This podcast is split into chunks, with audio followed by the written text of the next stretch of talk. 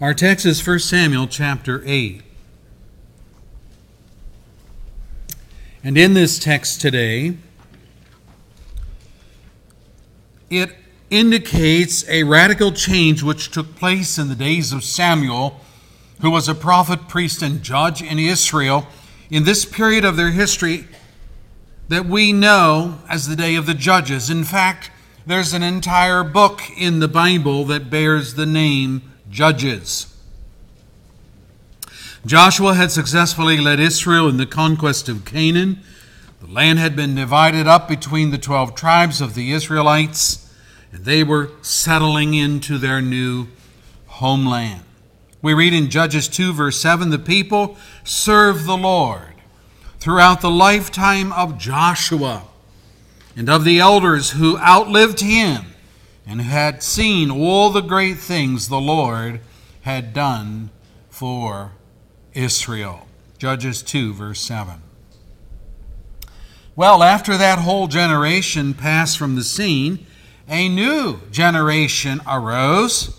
And we read, Then the Israelites did evil in the eyes of the Lord and served the Baals. They forsook the Lord, the God of their fathers, who had brought them out of Egypt. They provoke the Lord to anger. Judges 2, verse 11 and 12. So you see, with no national spiritual leader, Joshua's gone, the elders are gone, the people reverted to their pagan practices which they learned in Egypt. And as chastisement, the Lord allowed raiders, the scripture says, from the surrounding nations to attack and plunder the 12 tribes. Let me read it for you. Whenever Israel went out to fight, the hand of the Lord was against them to defeat them, just as he had sworn to them. They were in great distress. Then the Lord raised up judges who saved them out of the hand of these raiders. Unlike their fathers, they quickly turned from the way in which their fathers had walked, the way of obedience to the Lord's commands. Judges 2, verses 15 through 17. I want you to notice, brethren, that only it only takes a little more, a little more than one generation, one generation for people to lose the spiritual values of their parents and their grandparents when there is no spiritually solid leader who has been trained to stand in the gap and to lead spiritually. They had lost Joshua. They had lost the elders of his generation. God gave them a remedy. He appointed judges, but the people balked at their leadership. And so a pattern developed, and we see this in the book of Judges. Let me read it for you. When the Lord raised up judges for them, he was with the judge and saved them out of all the hands of their enemies as long as the judge lived.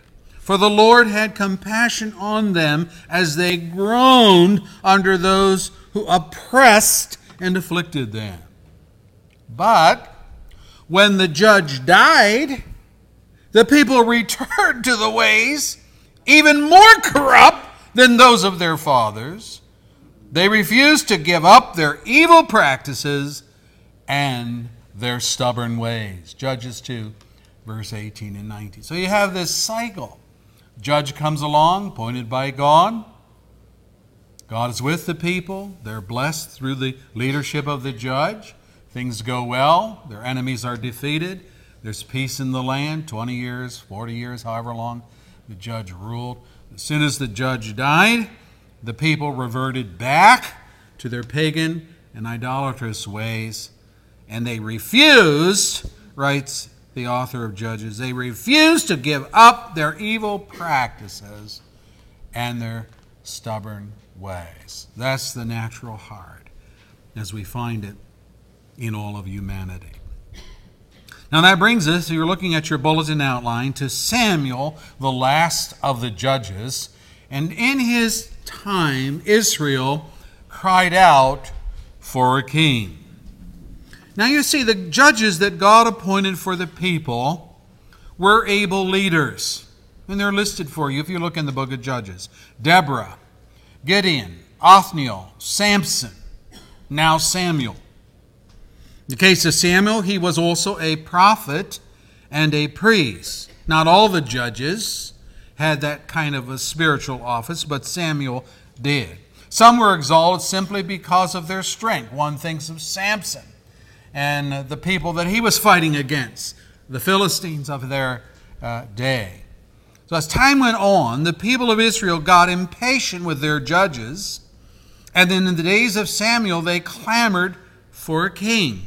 They said to him, You are old, and your sons do not walk in your ways. Now appoint a king to lead us such as all the other nations have. 1 Samuel 8, verse 5. They wanted to be like all the other nations.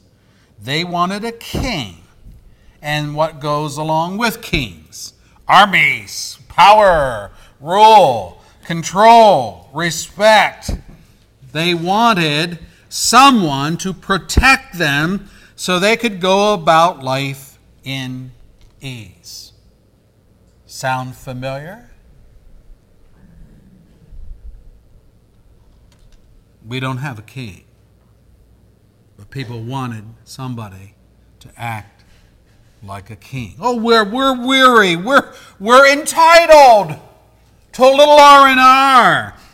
And powerful government can provide these things for us.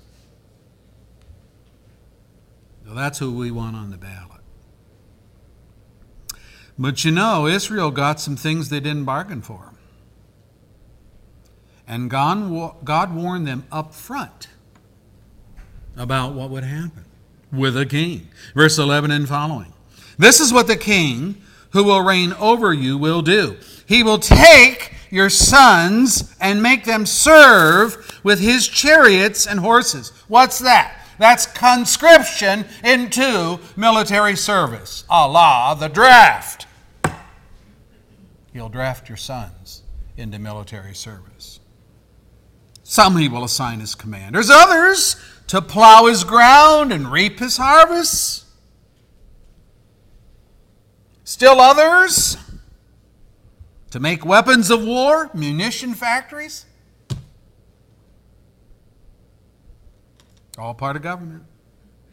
To ma- make weapons of war and equipment for his chariots. He will take your daughters to be perfumers and cooks and bakers. He'll take the best of your fields and vineyards and olive groves. What's that? Taxation. That's what's going to happen.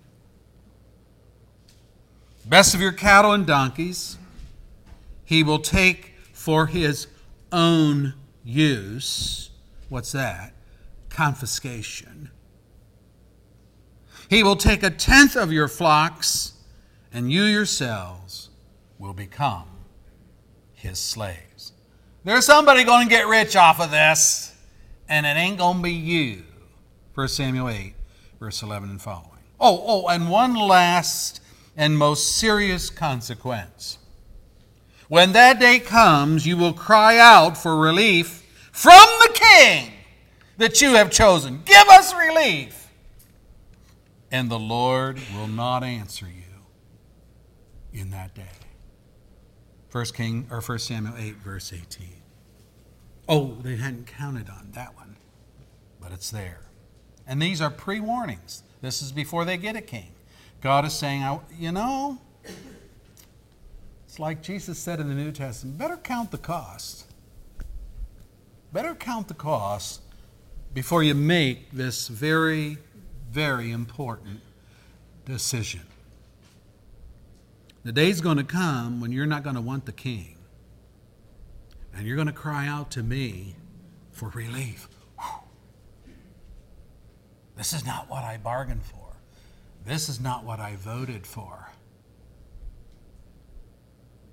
And the Lord hears, but he will not answer you. Now, why would God take such a position? Well, it is because God knew the true reason of Israel's request for a king. Samuel, who was the judge, was very hurt because of Israel's request for a king. You, you can see what it, would, what it would be. He took it personally because, guess what? He was the judge in office at the time. And they come to him and they say, We don't like this judge system. We want a king. He's the judge. We want you out of here. We want a king. So God said to him, Listen to all the people are saying to you. It is not you they have rejected, but they have rejected me as their king. They already have a king. They're rejecting me. As they have done from the day I brought them up out of Egypt until this day, forsaking me and serving other gods, so they are doing to you, Samuel. 1 Samuel 8, verse 7. Samuel, you need to see past the temporal. You know, get past the immediate and see the spiritual behind this. They have a king. It's me. I've been protecting, I've been doing everything they want in a king, protecting them from their enemies, supplying them with good harvests, livestock that doesn't abort, and so forth. But they want to serve their own concepts of God. Oh, and why was God rejected? Because they didn't like his law. His rule called them to live a life of holiness. No God but one, no graven images, no misuse of God's name, no breach of the Sabbath rest, no murder, no adultery, no bearing false witness, etc. We have it in the ten words. And do you know that this is the same reason people reject God in our day?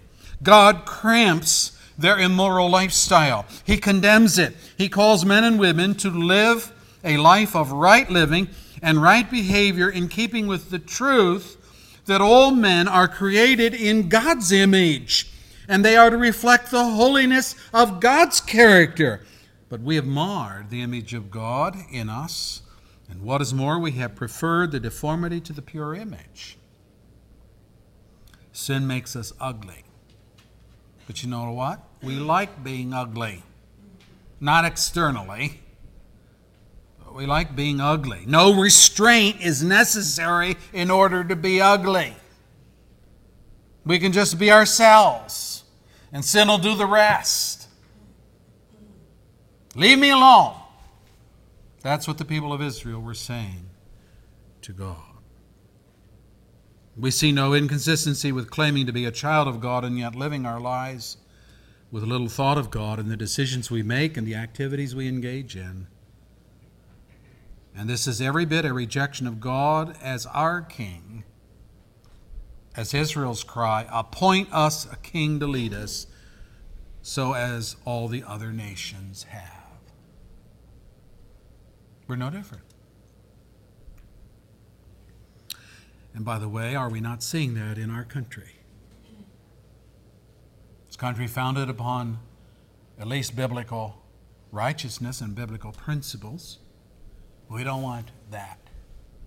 It's in the Constitution, we say. We'll rewrite the Constitution.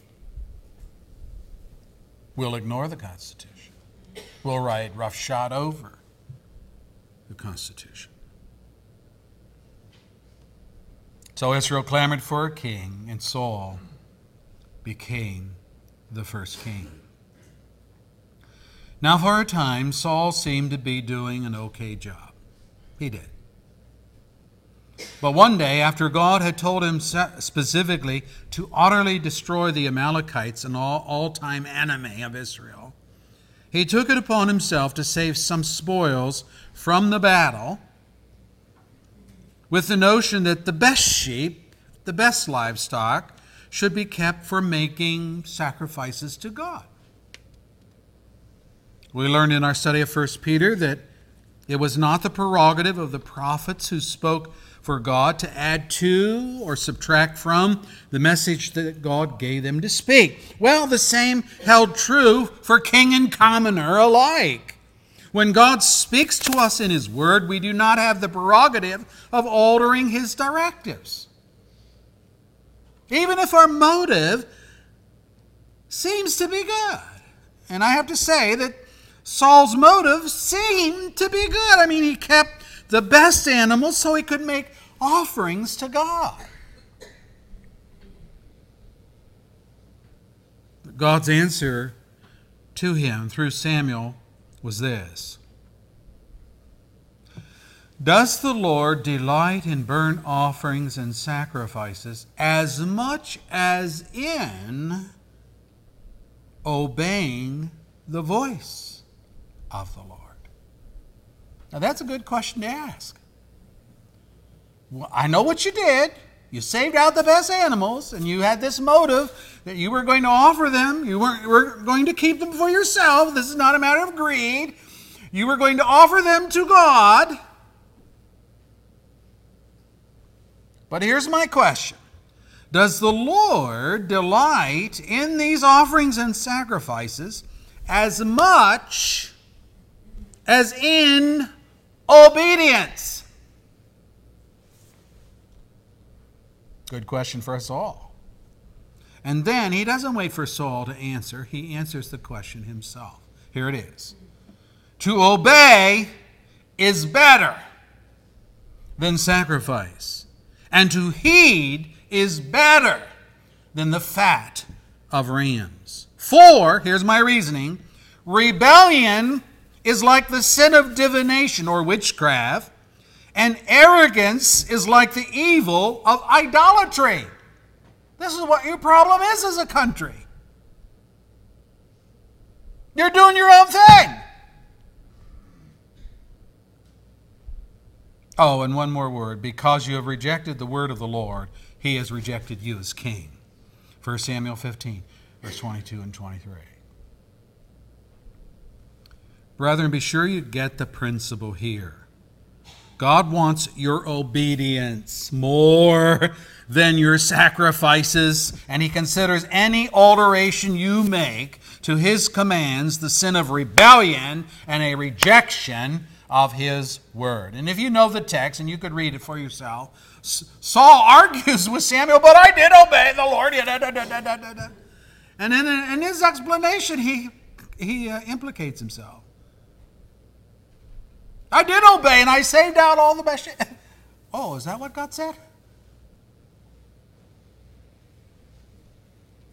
We are not always careful to live our lives in obedience to God. And if we are negligent in our obedience, think about your prayer life, your love for one another, church involvement. We tend to substitute something that we consider to be of um, hmm, equal value we make a financial sacrifice by placing a large sum of money in the offering of the church, or we decide on some activity which will cause us to put ourselves out on behalf of another. That's sacrifice, you see. We, we go without, we deprive ourselves or our families in some way. We make a big gesture of sacrifice. And we think that this will make up for all the days and the weeks and the months in which we have been living in disobedience to God's clear directives. Well, this ought to outweigh that. We lose big time when we do this. Saul lost big time. He lost the kingdom. And that's where David came in. Saul and his reign lasted 42 years, and then his dynasty ended. Not only was Saul killed in battle, but his son and successor, Jonathan, was killed in the same battle. And David, a shepherd boy who took care of his father's sheep, was anointed king in Saul's place. And what was the criteria for David being anointed over, let's say, someone else from some other family? Samuel said to Saul, You have not kept the command the Lord your God gave you. If you had, He would have established your kingdom over Israel for all time. But now, now, your kingdom will not endure. The Lord has sought out a man after his own heart and appointed him leader of his people because you have not kept the Lord's command. 1 Samuel 13, verse 13 and 14. There's the criteria. That's how David gets chosen over Saul. God found a man and a shepherd boy in the house of Jesse, a humble sheep herder who lived in Bethlehem. 1 Samuel 16, verse 1. And after parading seven of his sons before Samuel, all of them being rejected, David, the youngest, was finally anointed king. And the Bible says, from that day on, the Spirit of the Lord came upon David in power. 1 Samuel 16, verse 13. These were David's humble beginnings. Now, it would take many more years serving as Saul's personal servant with attempts made on his life by Saul on numerous occasions before David would finally ascend to the throne. God promised David that he would establish his kingdom forever. There would be no termination of his dynasty as was Saul's. 2 Samuel chapter 7. That brings us then to this Isaiah 11 text, which talks about the stump of Jesse. As Isaiah writes his prophecy, a lot of water has gone over the bridge. Israel is no more. Judah is soon to be no more. Nebuchadnezzar will come into Jerusalem with his fully mechanized army. They will lay siege to the city and Jerusalem and the Davidic government, yes, I said it right, the Davidic government will fall. His grandsons, his great grandsons, will be carried off into captivity where they will live out their lives for the next 70 years. And then a small remnant will return under the permission of the Persian kings. David's ancestors will come back too, and they will re inhabit the land.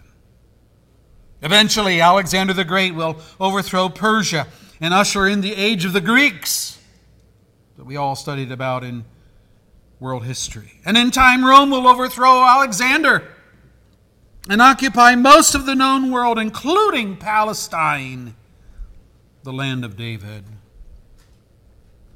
But buried within that territory, yes, in David's little town of Bethlehem, Isaiah sees Jesse's house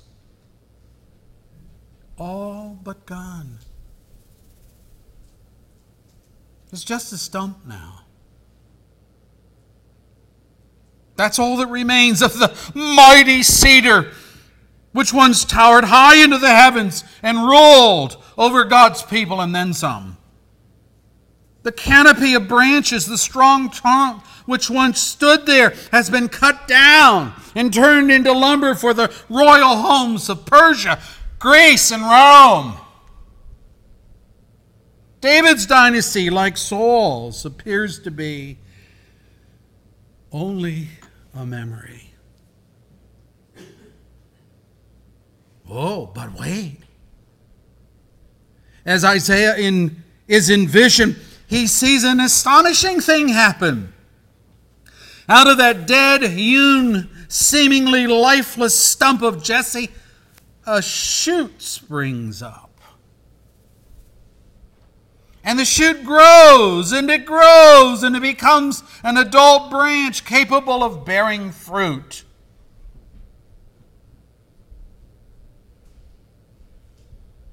And as with David of old, his forefather, we read the Spirit of the Lord rests upon him. Verse 2 of Isaiah 11. And Isaiah sees him judging the people with justice, verse 4, and ministering to the poor of the earth, poor not only in material goods, but poor in spirit.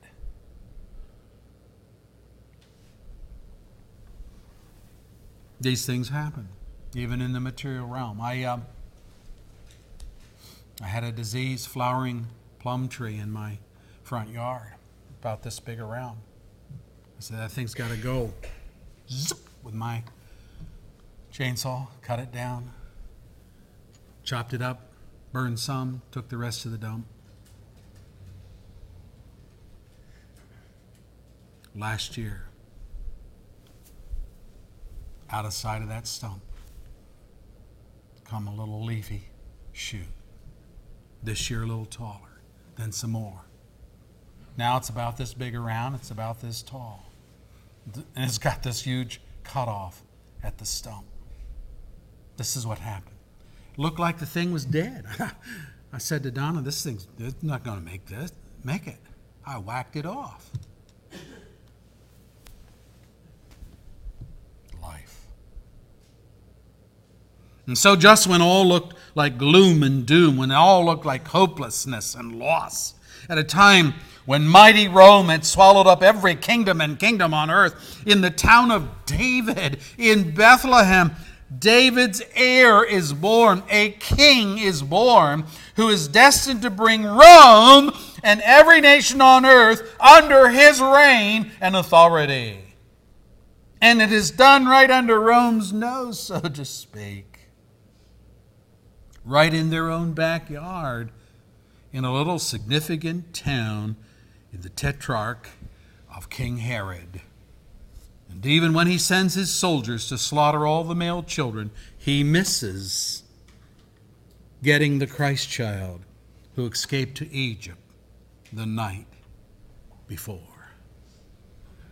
Ah, David's kingdom not going to be chopped down anymore. Now, what is the character of Christ's kingdom and rule? For this little shoot that comes up is none other than the Lord Jesus Christ. Well, we have it in our text in Isaiah 11. It will be, first and foremost, a spirit filled monarchy. Oh, how I long for a monarchy that's spirit filled.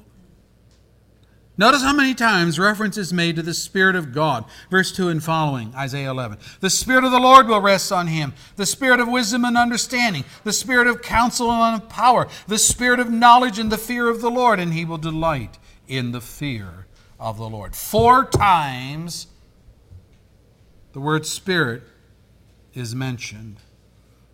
And our translators capitalize the word Spirit because they know that Isaiah is not simply talking about man's spirit, the inner life animating principle of all of us. No, he is talking about God the Spirit indwelling this person called the branch.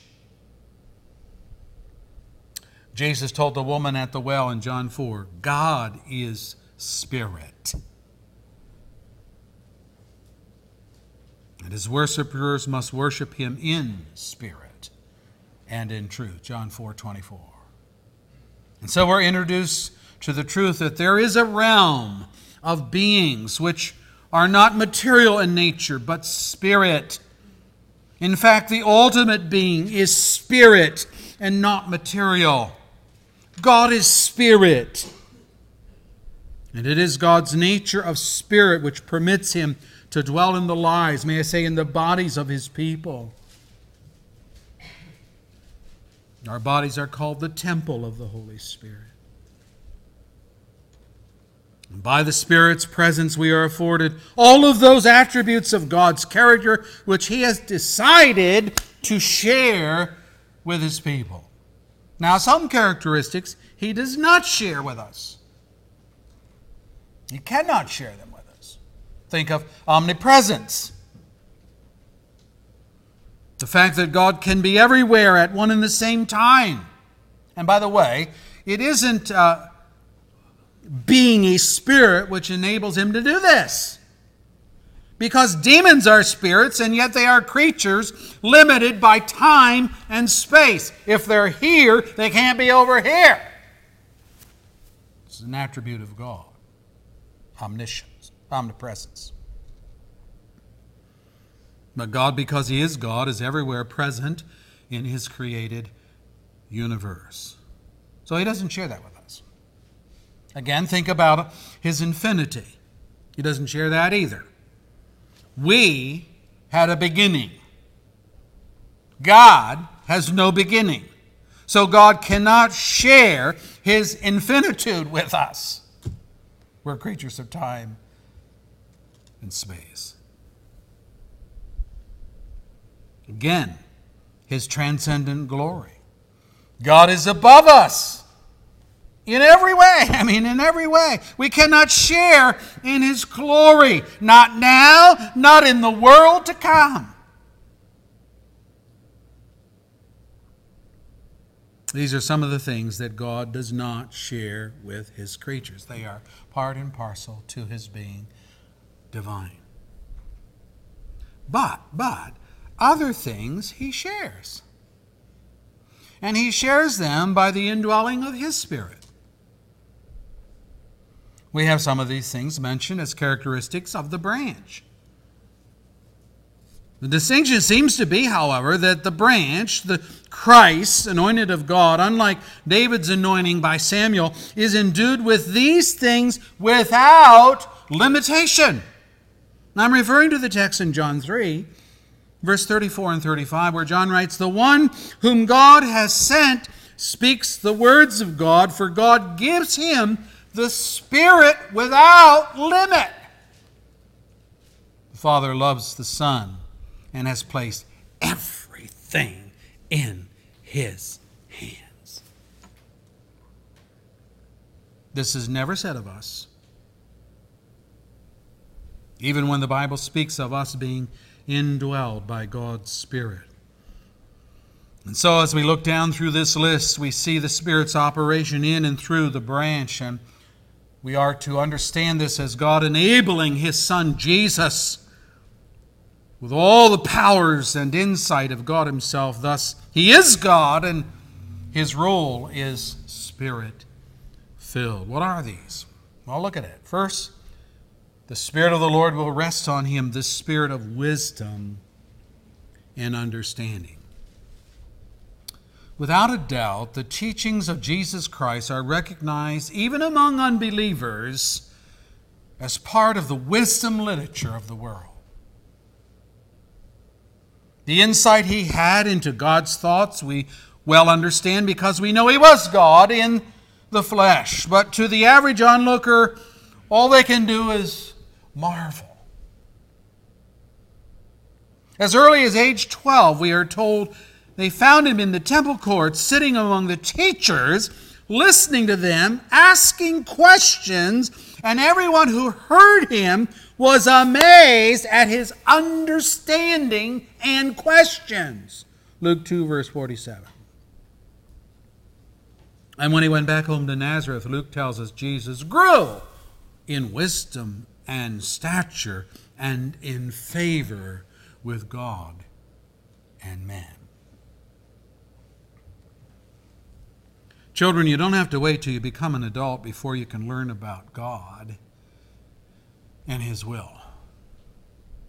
You can be sure that Jesus was taught long before he reached his 12th birthday.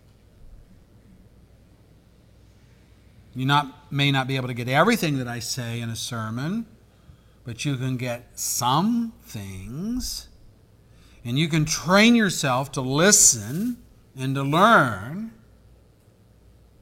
If you're too little to write, you can draw a picture about something I'm teaching. Maybe today, Jesus as the branch could be on your drawing. And this will make you a wise son and daughter. If you get God's word into you, you will learn the wisdom of God. You start when you are young. You develop the habit. You learn to listen more and fiddle less. Sadly, there are adults who have never trained themselves to listen. They are also fiddlers in the pew manicuring their nails, daydreaming about their plans for the week, making out their shopping lists, counting the tiles in the ceiling, and so on. The Lord was full of the wisdom and understanding of God and the beauty of it all is that he shares his knowledge with us, his people, through his teachings. He gives us a heart, or he will give us a heart, to understand. Secondly, Isaiah says about the branch that he was to have the spirit of counsel and of power. Now, some people's counsel isn't worth the breath it takes to give it. But when Christ spoke, he was the wonderful counselor Isaiah referred to in Isaiah 9, verse 6. With his counsel, he was the mighty God endued with the spirit of power from our text. Something wise to say and the power to support it. An unbeatable combination. Now, counsel here is not used in the sense of advice.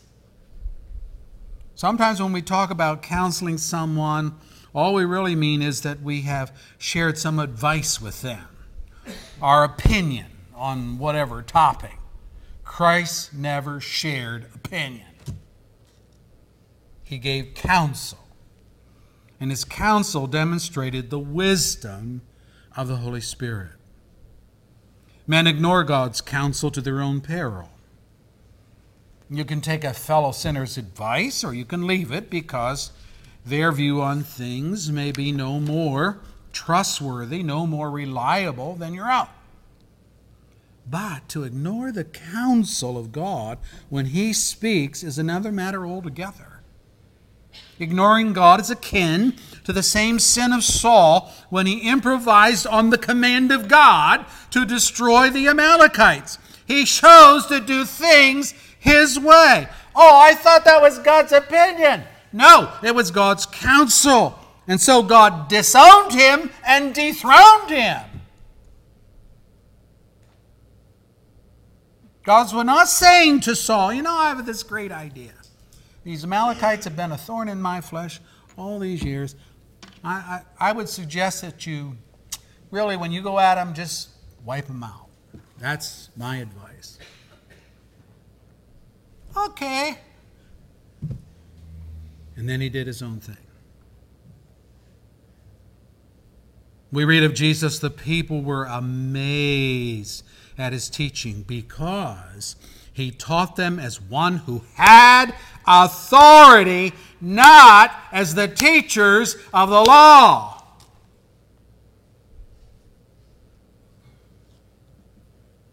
Now that's quite a bit different than what I'm doing right now.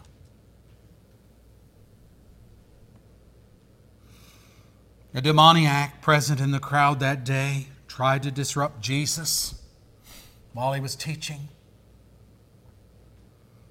Jesus turned to him and commanded him, Be quiet! And addressing the demon within, he went on to say, Come out of him! And the evil spirit shook the man violently and came out of him with a shriek.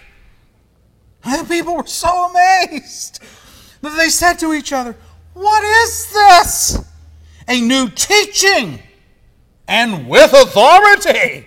He even gives orders to evil spirits, and they obey him.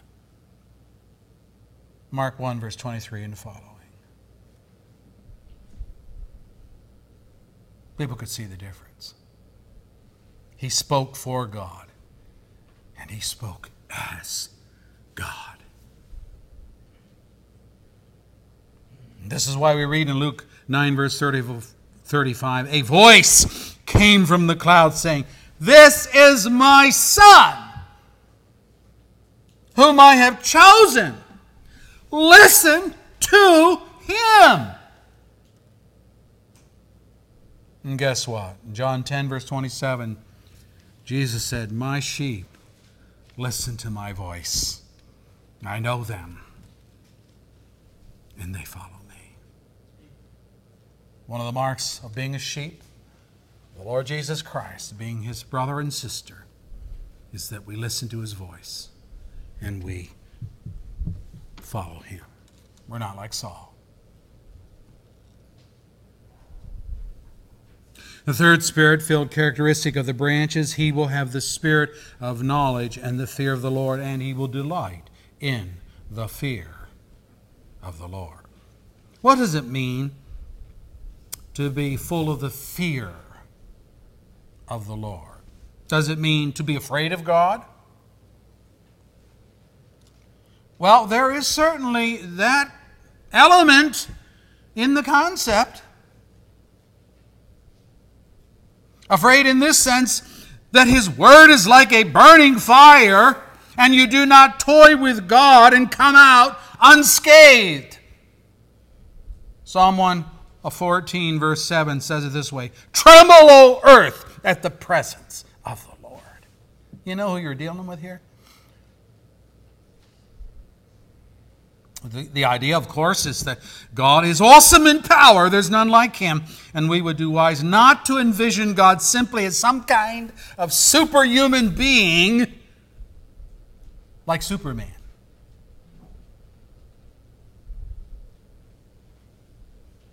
The scripture tells us that God is not like us in any way. Now, that is one sense of the fear of the Lord. And let me say it this way that's a sane fear. Don't get flippant about God. Well, and treat him as though he were somebody that you could just summarily dismiss. You do that at your own peril. He is somebody to be feared.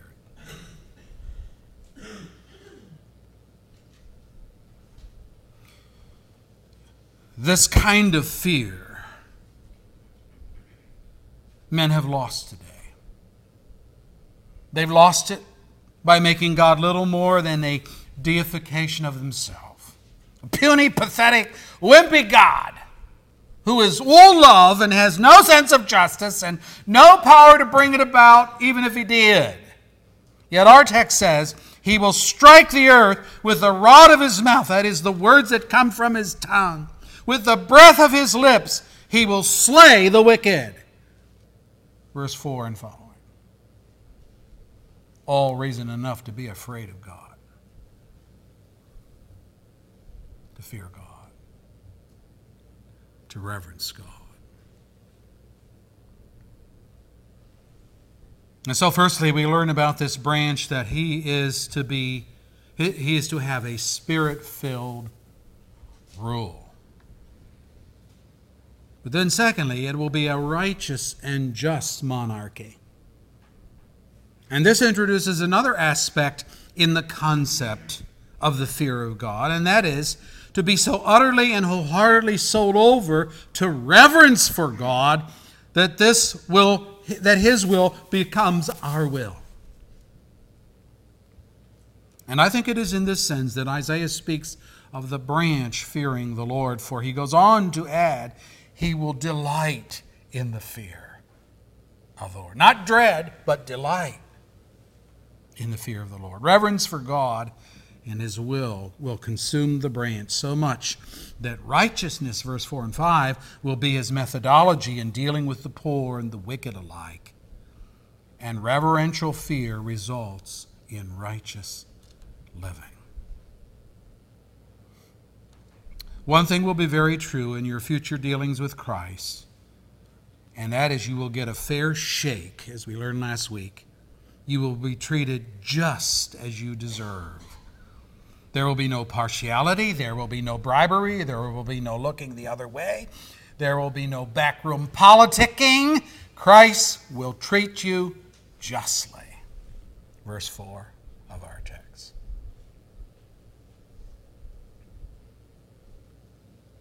Now, for the believer, it would never be just for God to punish people for their sin if He has already punished their sins in his son's death. And so, justice for the believers is meted out on Christ, our substitute. And so, salvation is in Christ for all believers. He took the beatings, He took the cross, He took the scorn, He took the judgment of God poured out upon him. And the scripture says God didn't spare his son. Didn't say, oh, that's my son up there. I got to be a little cautious here. No, he pours out the wrath of God upon his Son for the believer's sins. But of the unbeliever, Paul writes, God is just. He will pay back trouble to those who trouble you. This will happen when the Lord is revealed from heaven in blazing fire with his powerful angels. He will punish those who do not know God and do not obey the gospel of the Lord Jesus. They will be punished with everlasting destruction and shut out from the presence of the Lord. Where's that? That's heaven. And from the majesty of his power. Second Thessalonians 1, verse 6 and following.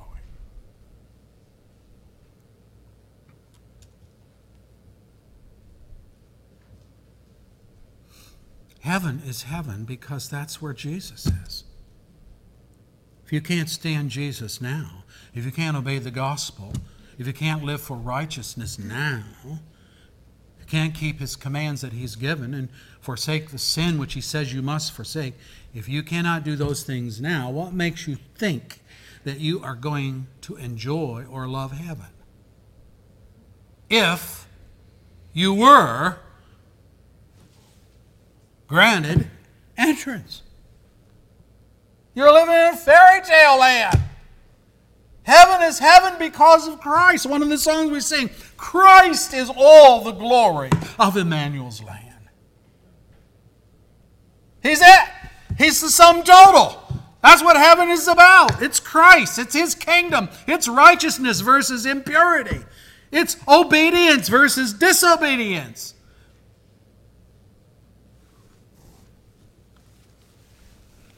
And you want to go there, right?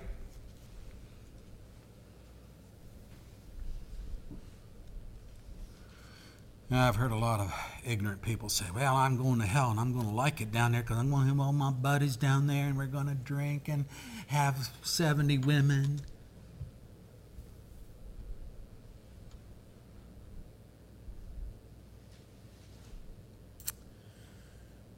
Hell is a place where the worm dies not although the fires rage. Hell is a place where one called out to Abraham, Father Abraham, I see you have Lazarus there. Just send him down from paradise with just, would you just send him with one drop of water to put on my tongue, to cool my tongue, for I am tormented in these flames. It's a flame that does not die because it's a flame that does not totally consume. See, I don't know a fire like that. I know. You're not there yet. Abraham, being informed of the impending judgment of God on Sodom, pleaded for Lot, his nephew, saying, Far be it from you to do such a thing, to kill the righteous with the wicked, treating the righteous and the wicked alike. Far be it from you, Lord, will not the judge of all the earth do right? Genesis 18, verse 25. Yeah, he will. Verse 4 of our text. With righteousness he will judge. Here's, a, here's how we pray. Let us pray that a holy fear for God will grip our hearts and make us wise to understand that God is great and greatly to be praised. Unlike the human judges appointed, unlike Saul in the monarchy of Christ, he came among us that we, through repentance and faith, might go to be with him and might rule and reign with him in a day of righteousness where there is no sin, no weeping, no sorrow. And he will reign without your permission and he will reign without your approving vote, but with the stamp of God's coronation upon him. He's David's son, promised way back in 1 Kings 7. He's already come to provide the atoning work of the cross and to take the judgment of his people's sins as they believe and trust in Him. But when He comes back, the writer of Hebrews says He's not coming back for another round of judgment that is on himself. You're not going to beat up on me again. When I come back the second time, I'm coming back as the righteous judge. And you will stand and give an account before me. May God grant you faith and repentance today. Lord Jesus, thank you for your word. How precious it is, how stinging it is. It's that sharp sword of the Spirit that we read about in the New Testament that cuts both ways, even to the dividing of soul, of bones and marrow. It gets in there, and it convicts us, and it hurts us, and it wounds us, but that's good. That's all good because it brings us to an end of our pride and our self righteousness and our uh, excuses and our blaming others, and all of those things just pass by the way and we are faced alone with God. And if we have not a substitute in Jesus Christ, if his blood and righteousness is not our righteousness, if we're not dressed in his righteousness, how shall we stand in the great day? We won't. And so we plead for mercy today. Mercy through the, through the branch of Jesse that you raised up and will one day bring to his full glory when he returns. Forgive us, Lord, for being such hard, stone hearted, stubborn people, just like we read of the descendants of Joshua's generation. They wouldn't repent. God would judge them and spank them and chasten them and say, You know, worse is coming. But they just sloughed it off and kept excusing their sin, kept reinventing God in their own image instead of listening to what God was saying. Lord, don't let us continue that way. Bring us out of ourselves. Help us to see the power of our God, the power of Jesus Christ. May we fear him. May we repent. And may this be a new day, a new beginning. For the glory of Jesus, we pray these things, and for our good, we pray these things. Amen.